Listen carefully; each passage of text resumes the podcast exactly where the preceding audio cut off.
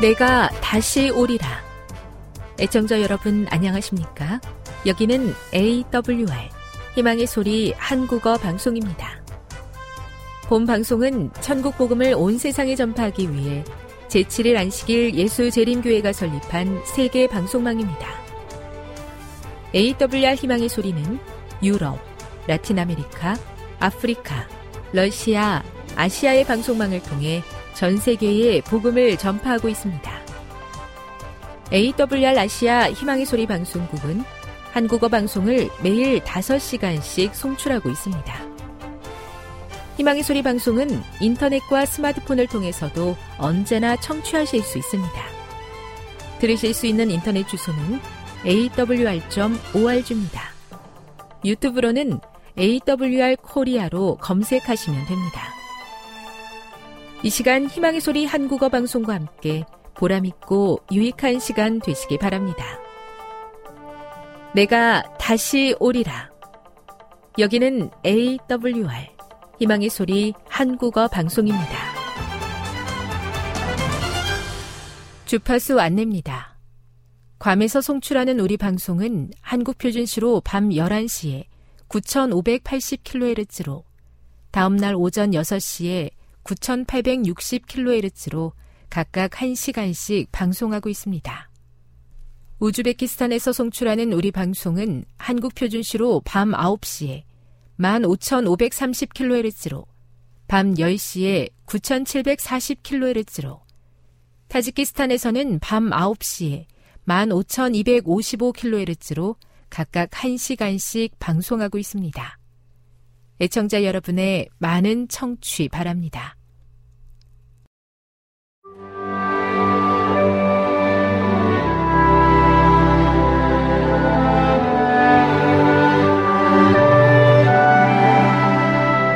읽어주는 교과 둘째 날 1월 9일 월요일 삼가 듣고 신명기는 40년간 광야에서 방황했던 이스라엘 백성의 2세대에게 전하는 모세의 유언을 기록한 책이다. 이 기별은 여리고성 동편에 있는 모압 평지에서 주어졌다. 신명기는 기억의 책으로 불려왔는데 이는 매우 적합한 이름이다. 모세는 이 책에서 하나님께서 이스라엘 백성들을 얼마나 신실하게 인도하셨는지 돌아본다. 그는 신의 산에서부터 약속의 땅 접경지대인 가데스 바네아까지 이어진 여정을 회상한다. 또한 그들의 반역과 40년간의 광야 생활도 이야기한다.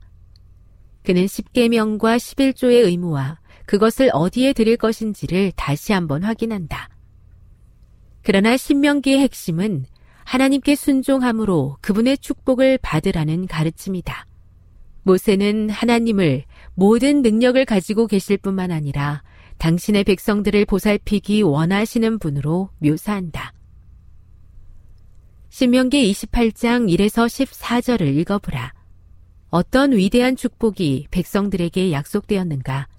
그것을 받기 위해 그들이 해야 할 일은 무엇이었는가? 모세는 백성들이 하나님께서 그들을 위한 놀랍고 기적과도 같은 축복을 가지고 계심을 이해하기를 간절히 원했다. 내가 내 하나님 여호와의 말씀을 삼가 듣고 라는 말을 통해 각 사람의 영원한 운명이 어디에 달려 있는지 확실히 가르쳐 주었다. 이 말은 인간이 갖고 있는 자유의지를 명백히 보여준다. 이스라엘 백성은 하나님의 선택을 받은 나라요, 위대한 축복과 약속을 받은 자들이었지만 그 축복과 약속은 아무 조건 없이 주어진 것이 아니었다. 그들은 그것들을 인정하고 받아들이고 합당하게 행동해야 했다. 그리고 하나님께서 그들에게 요구하시는 것은 결코 어려운 것이 아니었다. 내가 오늘 내게 명령한 이 명령은 내게 어려운 것도 아니요, 먼 것도 아니라 하늘에 있는 것이 아니니 내가 이르기를 누가 우리를 위하여 하늘에 올라가 그의 명령을 우리에게로 가지고 와서 우리에게 들려 행하게 하랴 할 것이 아니요. 이것이 바다 밖에 있는 것이 아니니 내가 이르기를 누가 우리를 위하여 바다를 건너가서 그의 명령을 우리에게로 가지고 와서 우리에게 들려 행하게 하랴 할 것도 아니라. 오직 그 말씀이 내게 매우 가까워서 내 입에 있으며 내 마음에 있은즉 내가 이를 행할 수 있느니라. 신명기 30장 11에서 14절. 물론 축복과 더불어 그들이 불순종할 경우 그들에게 임할 죄와 반역에 대한 경고의 말씀도 있다. 교훈입니다. 이스라엘 백성들이 하나님의 축복을 온전히 누리기 위해 하나님의 말씀에 순종해야 했던 것처럼 우리도 하나님께 순종함으로 우리의 충성을 나타내야 한다. 묵상. 하나님의 언약이 우리와 가깝다는 사실을 생각해 보십시오. 그렇다면 하나님의 구원은 나에게 얼마나 가까이에 있습니까? 적용. 하나님께서 영원한 운명이 어디에 달려 있는지를 보여주시고 그것을 삼가 들으라고 하셨습니다. 하나님의 말씀을 삼가 듣기 위해 우리에게 필요한 것은 무엇입니까? 영감의 교훈입니다. 순종은 영생을 얻는 조건. 순종을 조건으로 사람에게 약속된 불멸은 범죄로 말미암아 잃어버린 바 되었다. 오직 그리스도를 통해서만 불멸을 얻을 수 있다. 그리스도께서는 아들을 믿는 자는 영생이 있고 아들을 순종치 아니하는 자는 영생을 보지 못하리라고 말씀하셨다. 누구든지 이 조건에 부합하는 자는 이 무한히 귀한 축복을 소유할 수 있다. 참고 선을 행하여 영광과 존귀와 썩지 아니함을 구하는 모든 사람은 영생을 얻을 것이다. 각시대 대쟁투 533. 이 세상에 살아가면서 하나님 백성다운 아름다운 순종의 제사를 드리기 원합니다. 순종하며 사는 것이 비록 힘들고 어려울 때도 있지만 영원한 상급을 바라보며 도우시는 하나님의 능력에 힘입어 끝까지 충성하게 하옵소서.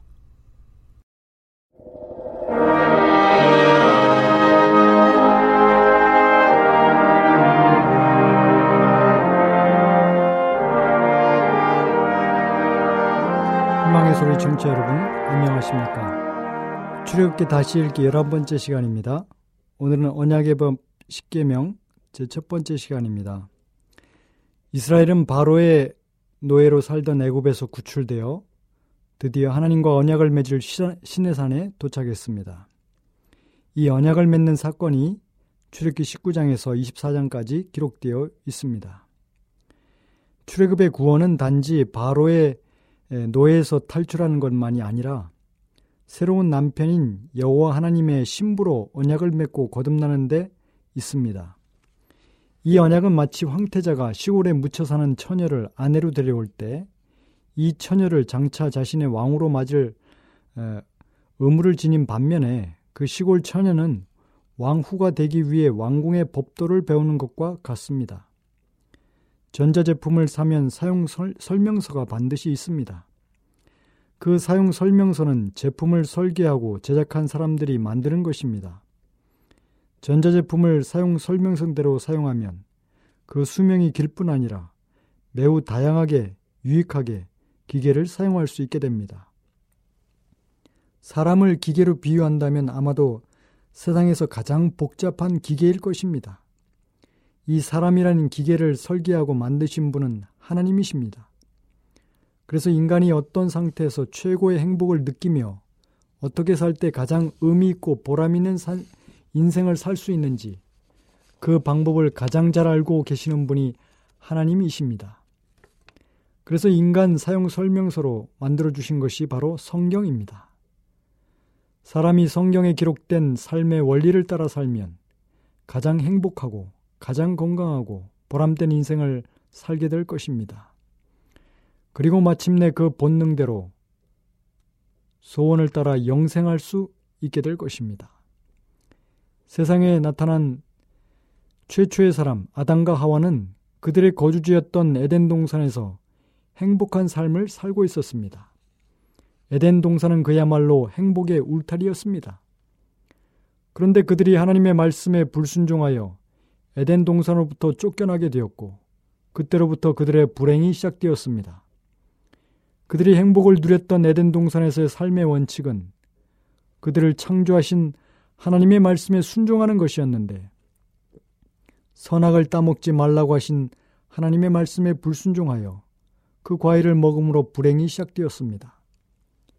일본의 유명한 과학자 하루야마 시게오 박사가 저술한 뇌내혁명에 보면 이런 말이 있습니다. 전자현미경 발견자인 후나의 사치오 씨는 우주 전체 창조주의 의지가 작용하고 있다고 말하고 있는데 나는 그 의지가 유전자라는 형태로 우리 몸 안에 새겨져 있다고 생각한다. 창조주의 의지에 합당한 사람은 살아남고 합당하지 않는 자는 소멸하는 메커니즘이 우리의 몸 안에 장치되어 있는 것이다.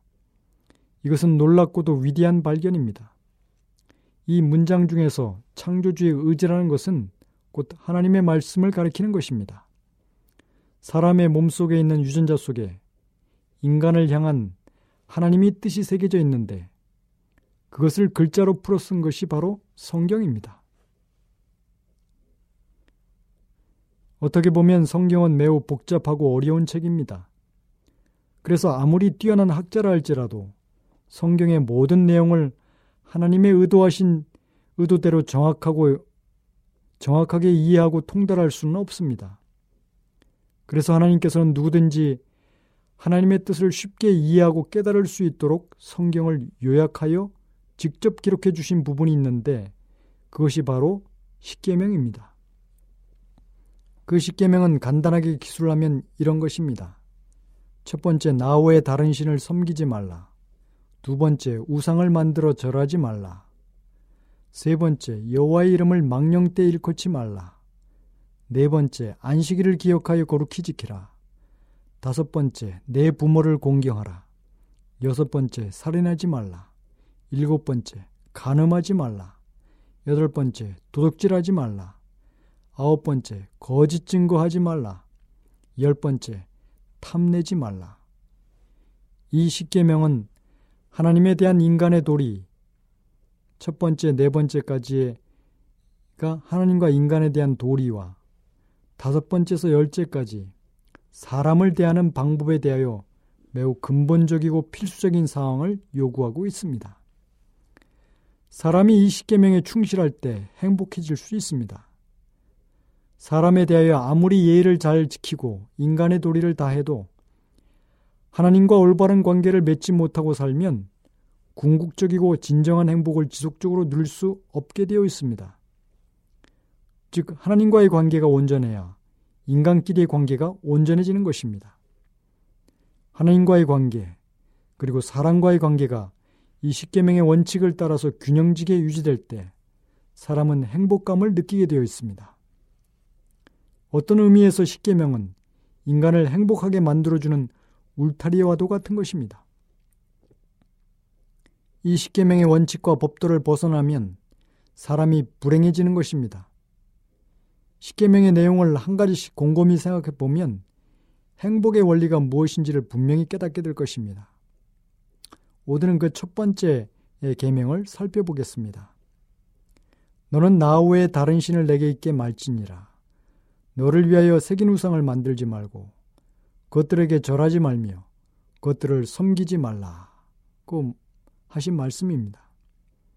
나 외에는 히브리어로 대적, 대적하여 혹은 나란히 혹은 곁에라는 의미가 있습니다. 하나님을 믿는다고 하면서도 하나님과 나란히 다른 신을 섬길 수 있습니다. 하나님께 맡긴다고 하면서도 하나님 외에 예, 우상의 자신을 맡길 수 있습니다. 종교개혁자 마틴 루터는 궁극적인 안전과 보장을 위해 당신의 마음이 매달리고 의지하는 것은 무엇이든지 우상이다. 내가 집착하고 의탁하는 것이 우상이다. 라고 말했습니다. 즉, 하나님께 절대 신뢰를 두면 참신앙이고, 하나님 외에 다른 것에 두면 우상숭배인 것입니다. 현대인 추구하는 다른 신들, 우상은 무엇입니까? 첫 번째는 돈입니다. 하버드대 심리학 교수였던 헨리 나우엔의 상, 나우엔은 상담을 하는 중에 이런 이야기를 기록했습니다. 한 노인이 치료를 받으러 왔는데 손을 꽉 쥐고 있었습니다. 밥을 먹을 때도 잠잘 때도 길을 갈 때도 상담할 때도 쥐고 있었습니다. 간호사들의 도움을 받아 손가락을 하나씩 펴보니 그 속에 동전 1달러가 있었습니다. 돈이 내 존재의 전부인, 전부인 줄 알고 꽉 쥐고 안 놓는 인간의 모습을 보여주는 단면입니다. 21세기는 신분사회가 아닙니다. 그러나 21세기도 신분이 있습니다. 21세기 자본주의 신분을 결정하는 것은 돈입니다. 돈이면 다 됩니다. 이 시대는 돈이 권력이나 권력입니다. 근데 돈은 핵과도 같습니다. 핵 물질은 임계 질량이 있습니다. 농축 우라늄이 우라늄이 많이 쌓이면 우라늄, 우라늄 작용이 일어나 피폭이 됩니다. 그러면 암 환자가 발생하고 백혈병, 기형아 자손들이 생깁니다. 핵 원자로를 가동할 때 핵 발전소에 우라늄 핵 연료봉을 하나 집어넣으면 아무, 아무 일이 일어나지 않습니다. 두 개, 세 개, 네 개, 다섯 개도 문제가 없습니다. 그런데 여섯 개가 들어가면 핵 윤, 융합 반응이 일어나고 원자로가 가동됩니다. 또는 첫째로 물물 교단의 수단입니다. 물물 교환의 수단입니다. 먹고 사는 수단일 때는 문제가 안 됩니다. 돈은 두 번째로 저장과 축적의 수단이 됩니다. 사과, 복숭아, 저장이 오래가지 않지만 돈은 쌓아두기 쉽습니다. 돈을 쌓아두면 힘이 됩니다. 사회적인 갑이 되고 거래에 유리한 위치를 선점하게 됩니다. 이때부터 돈은 재물 즉 만몬 하나님과 똑같은 위치로 올라가는 것입니다. 돈은 중립적이지 않습니다. 숭배를 받는 존재가 됩니다. 하나님께 가야 할 신뢰와 에너지, 에너지를 돈이 가져갑니다. 1970년대 뉴욕의 한 노인이 지하철에서 구걸, 구걸하며 살다가 돌아가셨습니다. 사회복지사들이 그분의 아파트에 가서 돌아가신 부패한 노인의 시신을 들어 올렸더니 침대 밑으로 벌컥하고 쏟아지는데 100만 불이 나왔습니다. 구걸하고 쓰러져 죽으면서도 평생 쌓아두기만 한 것입니다. 돈이 내 미래의 안전과 행복을 보장해주는 신으로 섬긴 것입니다. 내 생명과 미래의 보장 그리고 안전을 위해 누구에게 절대 의지하고 누구에게 맡기십니까? 그것이 나의 신입니다. 시편 52편 7절에 이 사람은 하나님으로 자기의 힘을 삼지 아니하고 오직 그 재물의 풍부함을 의지하며 제 악으로 스스로 든든케 하는 자라 하리로다. 마태복음 6장 24절에도 보면 한 사람이 두 주인을 섬기지 못하리니 혹 이를 미워하면 저를 사랑하거니와 혹 이를 중히 여기며 저를 경, 경히 여김이라. 너희가 하나님과 재물을 겸하여 섬기지 못하느니라. 우리가 궁극적으로 의지할 유일한 대상은 여호와 하나님입니다. 현대들이 추구하는 두 번째 우상은 쾌락입니다. 하워드 휴즈라는 미국의 갑부가 있었습니다. 그는 평생 원하는 것이 딱 한 가지였습니다. The more, 더 많이. 그래서 돈을 더 많이 원해서 몇 조 대의 돈을 모았습니다. 그는 명예를 더 많이 원해서 미국의 유명한 배우들이 있는 할리우드에 가서 영화를 만들어서 스타가 되었습니다.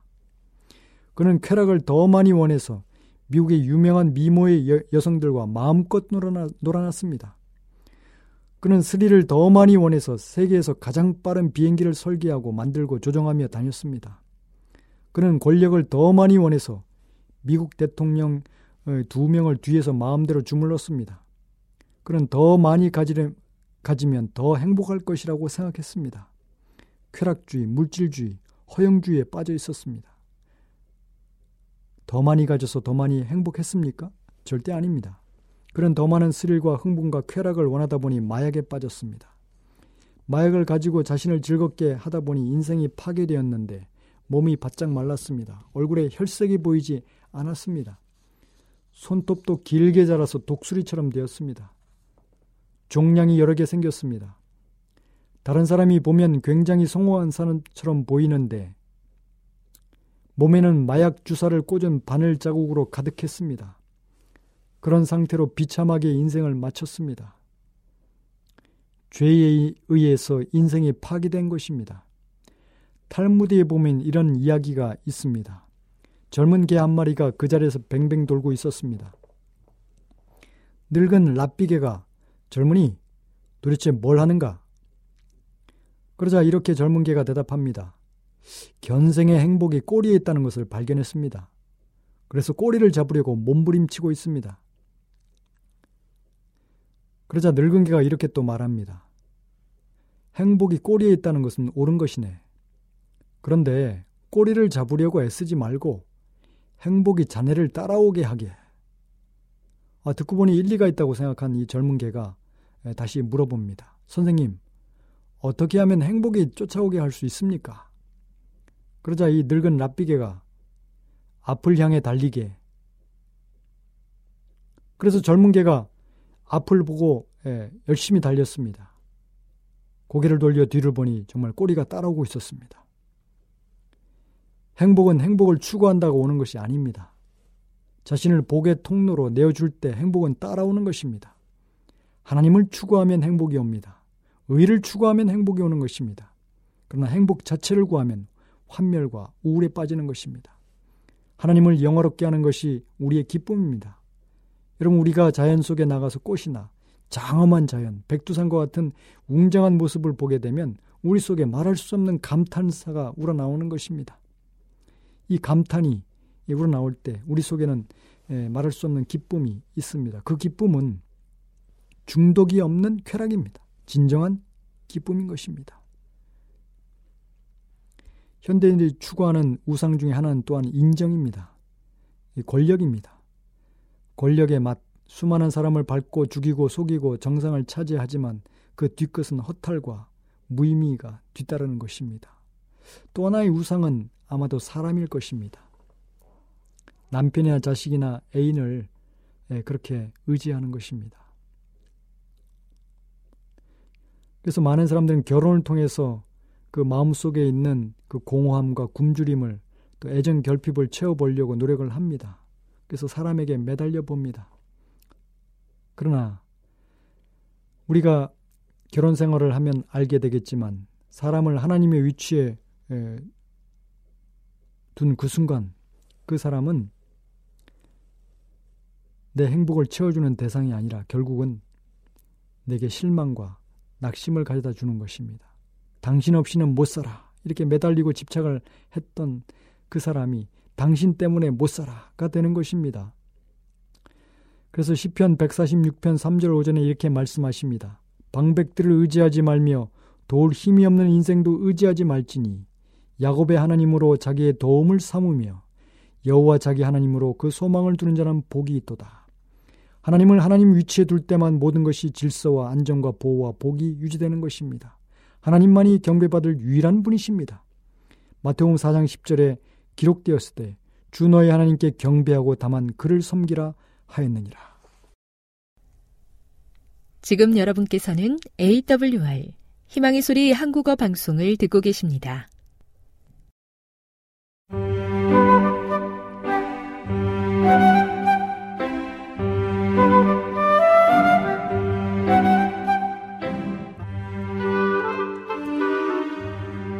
늘 주님이 함께하여 주심에 감사하는 마음으로 이 시간 건강한 생활의 지혜 준비했습니다. 오늘은 기질에 대해서 알아보도록 하겠습니다. 하나님께서는 우리가 동정심과 이기심 없는 사랑을 나타냄으로써 서로 돕기를 원하십니다. 특이한 기질들과 성향들을 물려받은 사람들이 있습니다. 그들을 다루기 어려울지 모르지만 우리는 잘못이 없겠습니까? 그들을 낙담시켜서는 안 됩니다.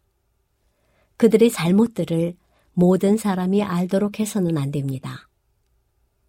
그리스도께서는 판단에 실수를 범하는 자들을 불쌍히 여기시며 도우십니다.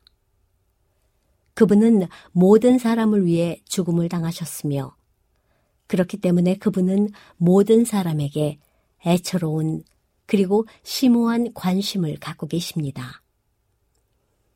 깨어 기도하라는 말씀은 성경 가운데 여러 번 반복하여 주신 명령의 말씀입니다.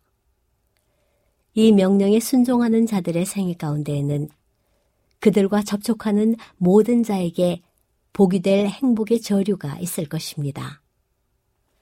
산패하고 성잘 내는 기질을 가진 자들이 상냥하고 온유한 자가 될 것이며 교만한 자가 겸손하고 온후하게 될 것입니다.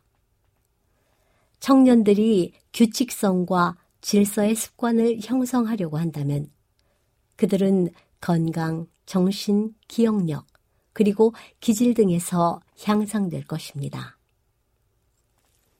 주님께서 사람들에게 그들의 숨겨진 결점들을 드러내시는 것은 자비하시기 때문입니다.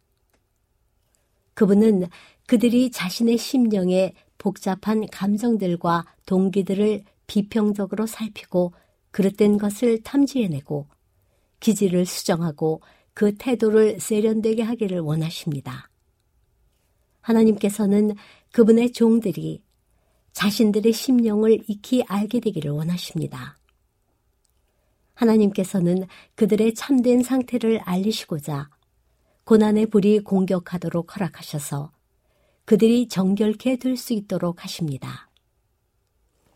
무엇보다도 먼저 청소년들을 훈련시키는 사람은 시무룩하거나 침울한 성격을 키우지 않도록 조심해야 하는데 이러한 성격은 학생들에 대한 동정심을 말라버리게 하며 이러한 동정심이 없이 그 교사는 자기 학생들에게 아무 유익도 줄 수 없기 때문입니다. 우리가 겪는 시련의 그림자로 우리 자신이 걷는 길이나 다른 사람의 길을 어둡게 해서는 안 됩니다. 우리에게는 찾아갈 수 있는 구주가 계시고 모든 불평을 토로할 수 있는 동정의 귀를 가진 분이 계십니다. 우리는 우리의 모든 염려와 짐을 주님께 맡겨버릴 수 있으며 그렇게 한 다음에는 우리의 수고가 힘들게 보이지 않을 것이며 우리의 시련이 가혹하게 보이지 않을 것입니다. 예수를 믿는 신앙은 아무리 완고하고 거친 성격도 유순하게 만들며 행실이 아무리 우악스럽고 날카로울지라도 상냥하게 만듭니다. 또한 말과 태도를 온순하고 우아하게 만듭니다. 그리스도에게서 순결하고 고결한 정신과 명랑한 기질을 결합시키는 법을 배우도록 해야 합니다. 그리스도인의 친절과 예의는 그리스도교를 옹호하는 가장 힘있는 논증입니다. 많은 사람이 그릇되게 먹음으로 자신들의 성격을 망칩니다. 성경 연구를 철저히 해야 하듯이 건강 개혁에 관한 공과들을 배우는데도 똑같은 주의를 기울여야 합니다. 왜냐하면 우리가 이 방면에서 채택한 습관이 장래의 생애를 위한 성품 형성을 도와주기 때문입니다. 위장을 그릇되게 사용함으로써 자기의 영적인 경험을 망쳐버릴 수 있습니다. 하나님께서는 단순히 그분의 권위를 과시하기 위하여 광야에서 히브리인들로부터 육식을 금하신 것이 아니라 오히려 그들의 신체적 도덕적 힘을 유지시켜 그들을 유익하게 하시기 위함이었습니다. 그분께서는 육식이 동물적 정욕을 강화시키고 지성을 약화시키는 것임을 아셨습니다. 그분께서는 육식에 대한 히브리인들의 욕망을 충족시키면 도덕력이 약화될 것과 자극적인 상태가 조성되어 광대한 대군이 반항하게 될 것과 또한 그들이 도덕적인 의무에 대한 민감성을 상실하여 현명한 여호와의 율법에 의해 지배받기를 거절할 것을 아셨습니다. 설탕은 위장이 좋지 않습니다. 그것은 발효를 일으키며 뇌를 흐리게 하고 까다로운 기질을 가져다 줍니다. 그리스도인 경험에 있어서 향상은 지식이 증가된 결과로 겸손이 더해가는 것으로 특징 지어집니다. 그리스도와 연합된 사람은 누구나 모든 죄에서 떠나게 될 것입니다. 하나님은 너를 낮추시며 너를 시험하사 내 마음이 어떠한지 그 명령을 지키는지 아니 지키는지 알려하여 그대들을 버려두십니다. 그대들은 성경을 등한히 했습니다. 그대들은 증언들이 그대들이 좋아하는 죄를 책망하고 그대들의 자기 만족의 장애가 되기 때문에 멸시하고 거절했습니다. 그리스도를 마음속에 모시게 되면 그분의 형상이 생애에 나타날 것입니다. 한때 교만이 주권을 가졌던 곳을 겸손히 지배할 것입니다.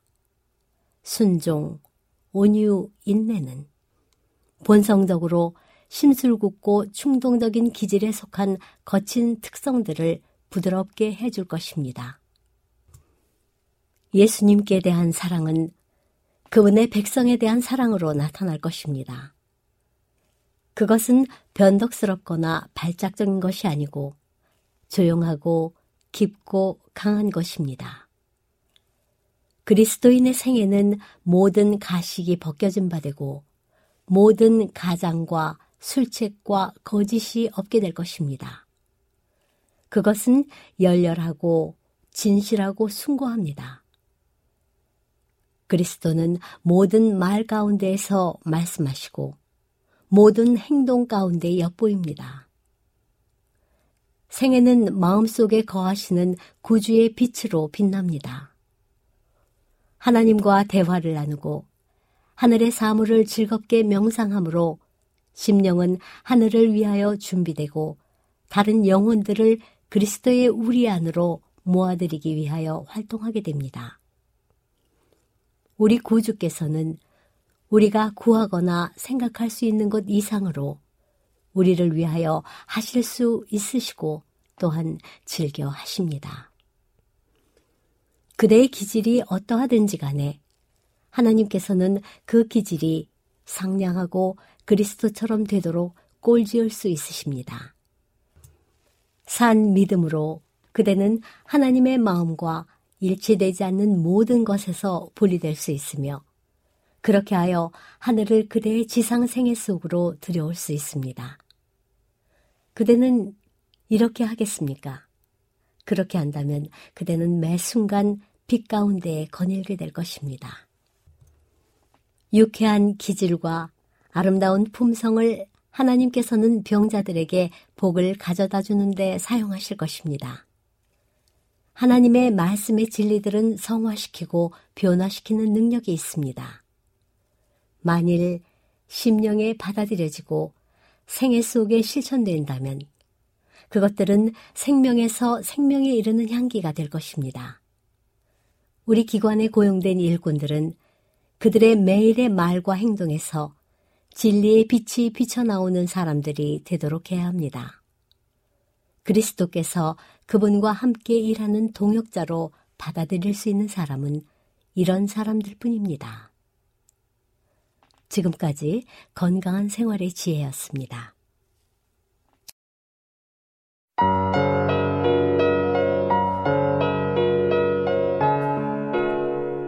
사도행전 28장 1절 멜리데 섬에 오르다 우리가 구조된 후에 안즉 그 섬은 멜리데라 하더라. 비가 오고 날이 참해 원주민들이 우리에게 특별한 동정을 하여 불을 피워 우리를 다 영접하더라. 바울이 나무 한 묶음을 거두어 불에 넣으니 뜨거움으로 말미암아 독사가 나와 그 손을 물고 있는지라.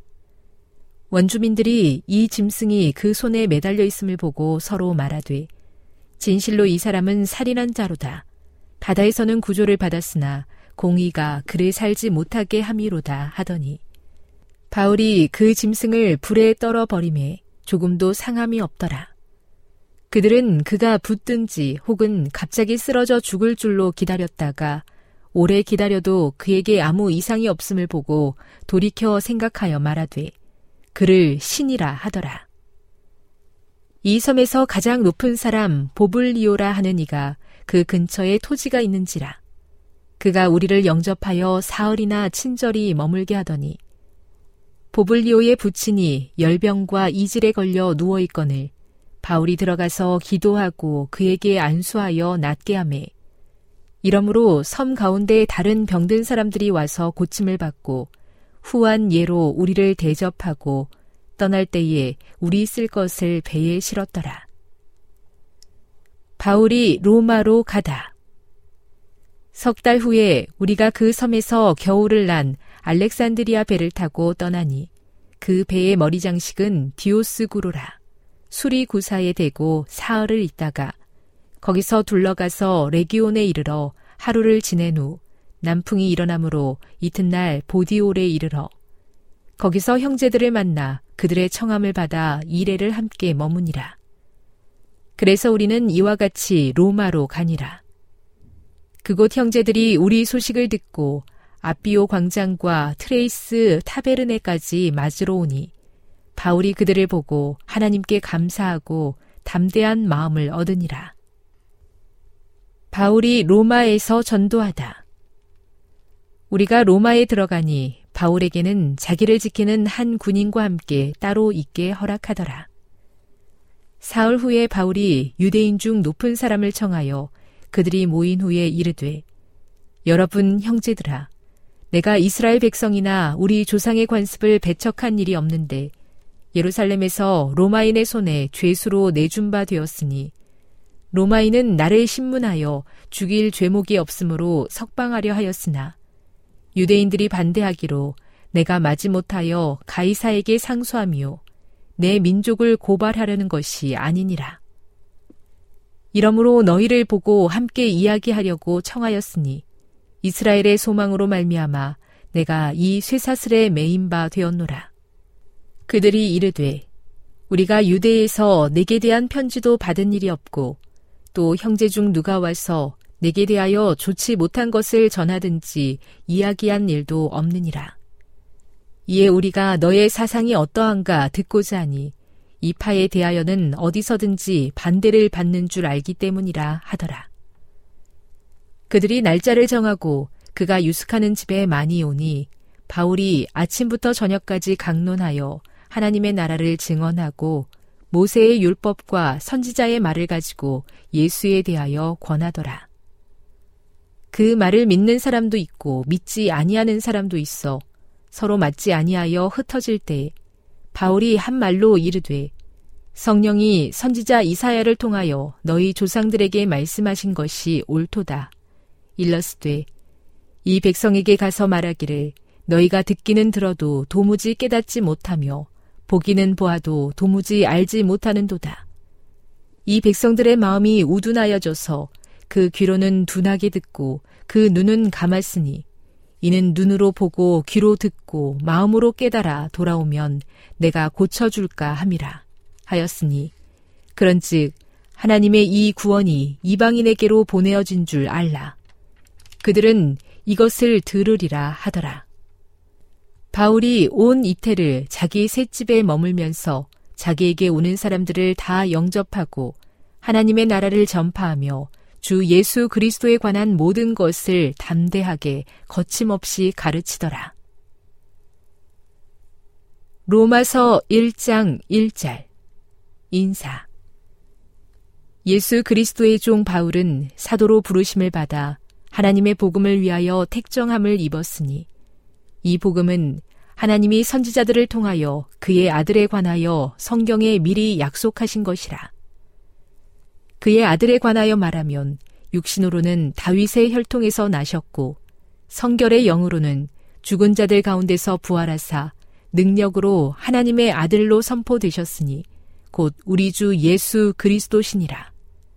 그로 말미암아 우리가 은혜와 사도의 직분을 받아 그의 이름을 위하여 모든 이방인 중에서 믿어 순종하게 하나니 너희도 그들 중에서 예수 그리스도의 것으로 부르심을 받은 자니라. 로마에서 하나님의 사랑하심을 받고 성도로 부르심을 받은 모든 자에게 하나님 우리 아버지와 주 예수 그리스도로부터 은혜와 평강이 있기를 원하노라. 바울의 로마 방문 계획 먼저 내가 예수 그리스도로 말미암아 너희 모든 사람에 관하여 내 하나님께 감사함은 너희 믿음이 온 세상에 전파됨이로다. 내가 그의 아들의 복음 안에서 내 심령으로 섬기는 하나님이 나의 증인이 되시거니와 항상 내 기도에 쉬지 않고 너희를 말하며 어떻게 하든지 이제 하나님의 뜻 안에서 너희에게로 나아갈 좋은 길 얻기를 구하노라. 내가 너희 보기를 간절히 원하는 것은 어떤 신령한 은사를 너희에게 나누어 주어 너희를 견고하게 하려 함이니 이는 곧 내가 너희 가운데서 너희와 나의 믿음으로 말미암아 피차 안위함을 얻으려 함이라. 형제들아, 내가 여러 번 너희에게 가고자 한 것을 너희가 모르기를 원하지 아니하노니 이는 너희 중에서도 다른 이방인 중에서와 같이 열매를 맺게 하려 함이로돼 지금까지 길이 막혔도다. 헬라인이나 야만인이나 지혜 있는 자나 어리석은 자에게 다 내가 빚진 자라. 그러므로 나는 할 수 있는 대로 로마에 있는 너희에게도 복음 전하기를 원하노라. 내가 복음을 부끄러워하지 아니하노니 이 복음은 모든 믿는 자에게 구원을 주시는 하나님의 능력이 됨이라. 먼저는 유대인에게요, 그리고 헬라인에게로다. 복음에는 하나님의 의가 나타나서 믿음으로 믿음에 이르게 하나니 기록된 바 오직 의는 믿음으로 말미암아 살리라 함과 같으니라. 모든 경건하지 않음과 불의 하나님의 진노가 불의로 진리를 막는 사람들의 모든 경건하지 않음과 불의에 대하여 하늘로부터 나타나나니 이는 하나님을 알만한 것이 그들 속에 보임이라. 하나님께서 이를 그들에게 보이셨느니라. 장세로부터 그의 보이지 아니하는 것들, 곧 그의 영원하신 능력과 신성이 그가 만드신 만물에 분명히 보여 알려졌나니, 그러므로 그들이 핑계하지 못할지니라.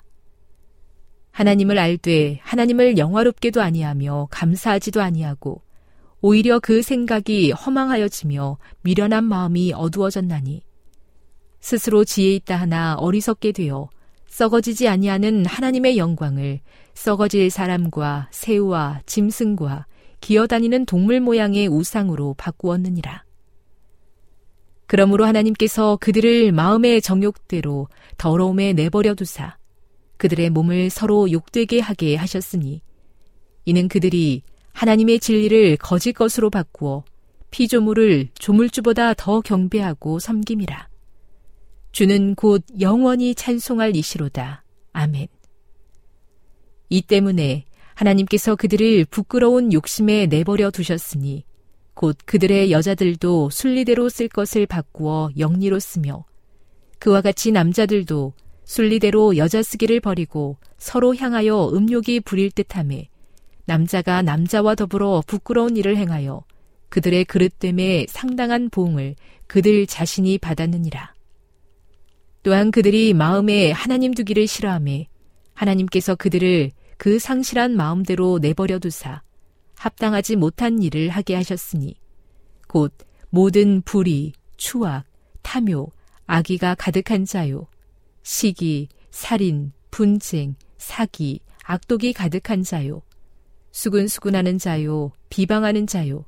하나님께서 미워하시는 자요. 능욕하는 자요. 교만한 자요. 자랑하는 자요. 악을 도모하는 자요. 부모를 거역하는 자요. 우매한 자요. 배약하는 자요 무정한 자요, 무자비한 자라.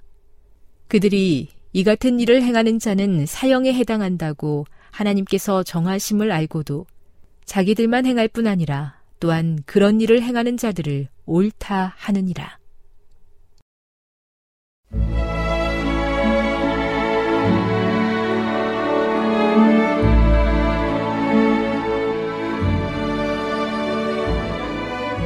애청자 네, 여러분 안녕하십니까?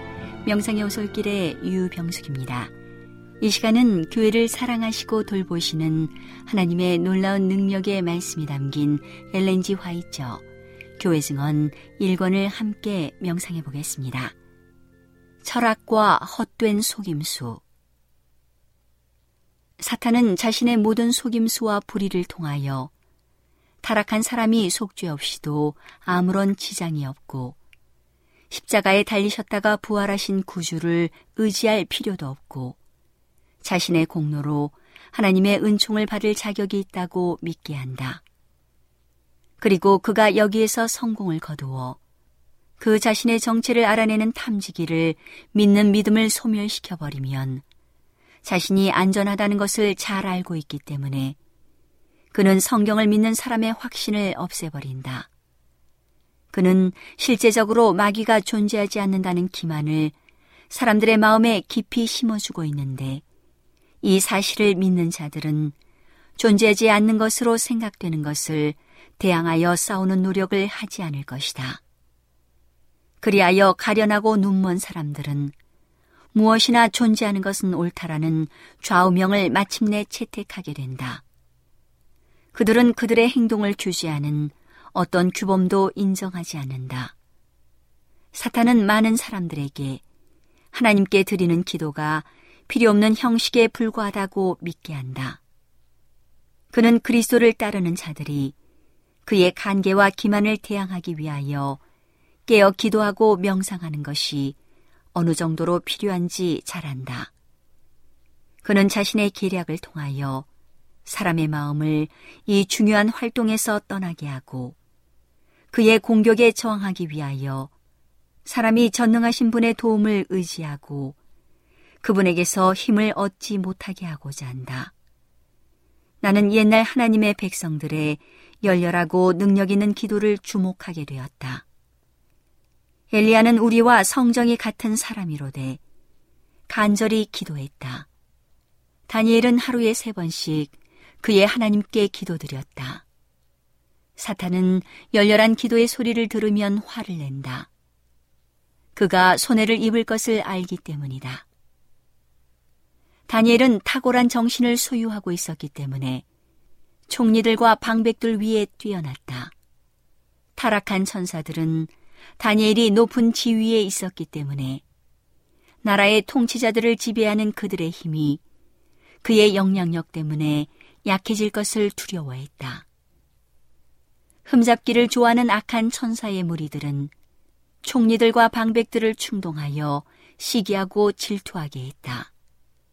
그리하여 그들이 다니엘을 대적하여 왕에게 보고할 어떤 흠을 찾아내고자 철저히 살폈으나 실패하고 말았다.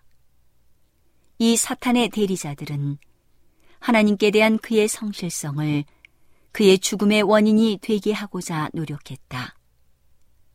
악한 천사들이 그들을 위하여 계획을 세우자 그 대리자들은 그 계획이 쉽게 효력을 나타내게 했다. 왕은 다니엘을 대적하기 위한 간교한 획책을 알지 못했다. 왕의 조서의 내용을 완전히 알고서도 다니엘은 창문을 열어놓고 하나님 앞에 여전히 머리를 숙인다. 그는 하나님께 간구하는 일이 너무도 중요하기 때문에 그 일을 그만두기보다는 차라리 자신의 생명을 희생시키는 것이 좋을 것으로 생각한다. 하나님께 기도드리는 일 때문에 그는 사자굴에 던짐을 받는다. 그리하여 악한 천사들은 그들의 목적을 이루게 된다. 그러나 다니엘은 사자굴에서까지 기도를 계속한다. 그는 멸망을 당할 수밖에 없었던가? 하나님께서는 그를 그곳에서 잊어버리셨던가? 아니, 결코 그렇지 않다. 강력한 하늘 천사들의 사령관 되시는 예수님께서 굶주린 사자들의 입을 막기 위하여 당신의 천사를 보내셨으므로 그 사자들은 기도하는 하나님의 종을 해칠 수 없었다.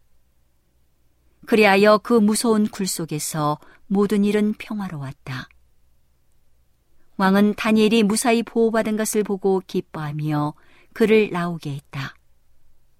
사탄과 그의 사자들은 패배하여 화를 냈다.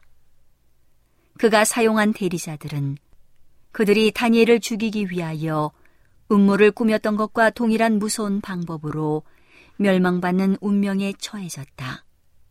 믿음의 기도는 그리스도인의 큰 능력이 되므로 분명히 사탄을 이기게 해줄 것이다. 그런 이유 때문에 그는 우리가 기도할 필요가 없다고 암시한다. 우리의 중보자이신 예수님의 이름을 그는 몹시 싫어한다. 그러므로 우리가 열렬한 기도로서 그분께 도움을 구할 때 사탄의 군대는 놀란다. 우리가 기도하는 일을 등한히 하면 사탄의 목적 성취에 도움이 된다. 그렇게 되면 그의 거짓 이적이 더 쉽게 받아들여지기 때문이다. 그리스도를 시험하는 데서 그가 성취할 수 없었던 성과를 그는 사람 앞에 자신의 기만적 유혹을 제시함으로 달성하고 있다. 그는 때때로 매력적인 젊은이 혹은 아름다운 모습의 사람으로 접근한다. 그는 치료를 해주고 기만당한 사람들에게 인류의 시혜자로 경배를 받는다.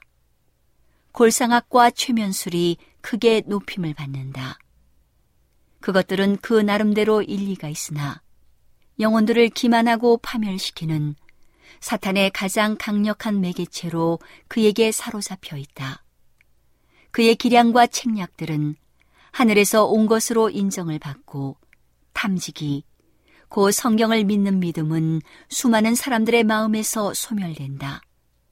사탄은 여기서 그의 극악한 지배권에 합당한 경배를 받는다.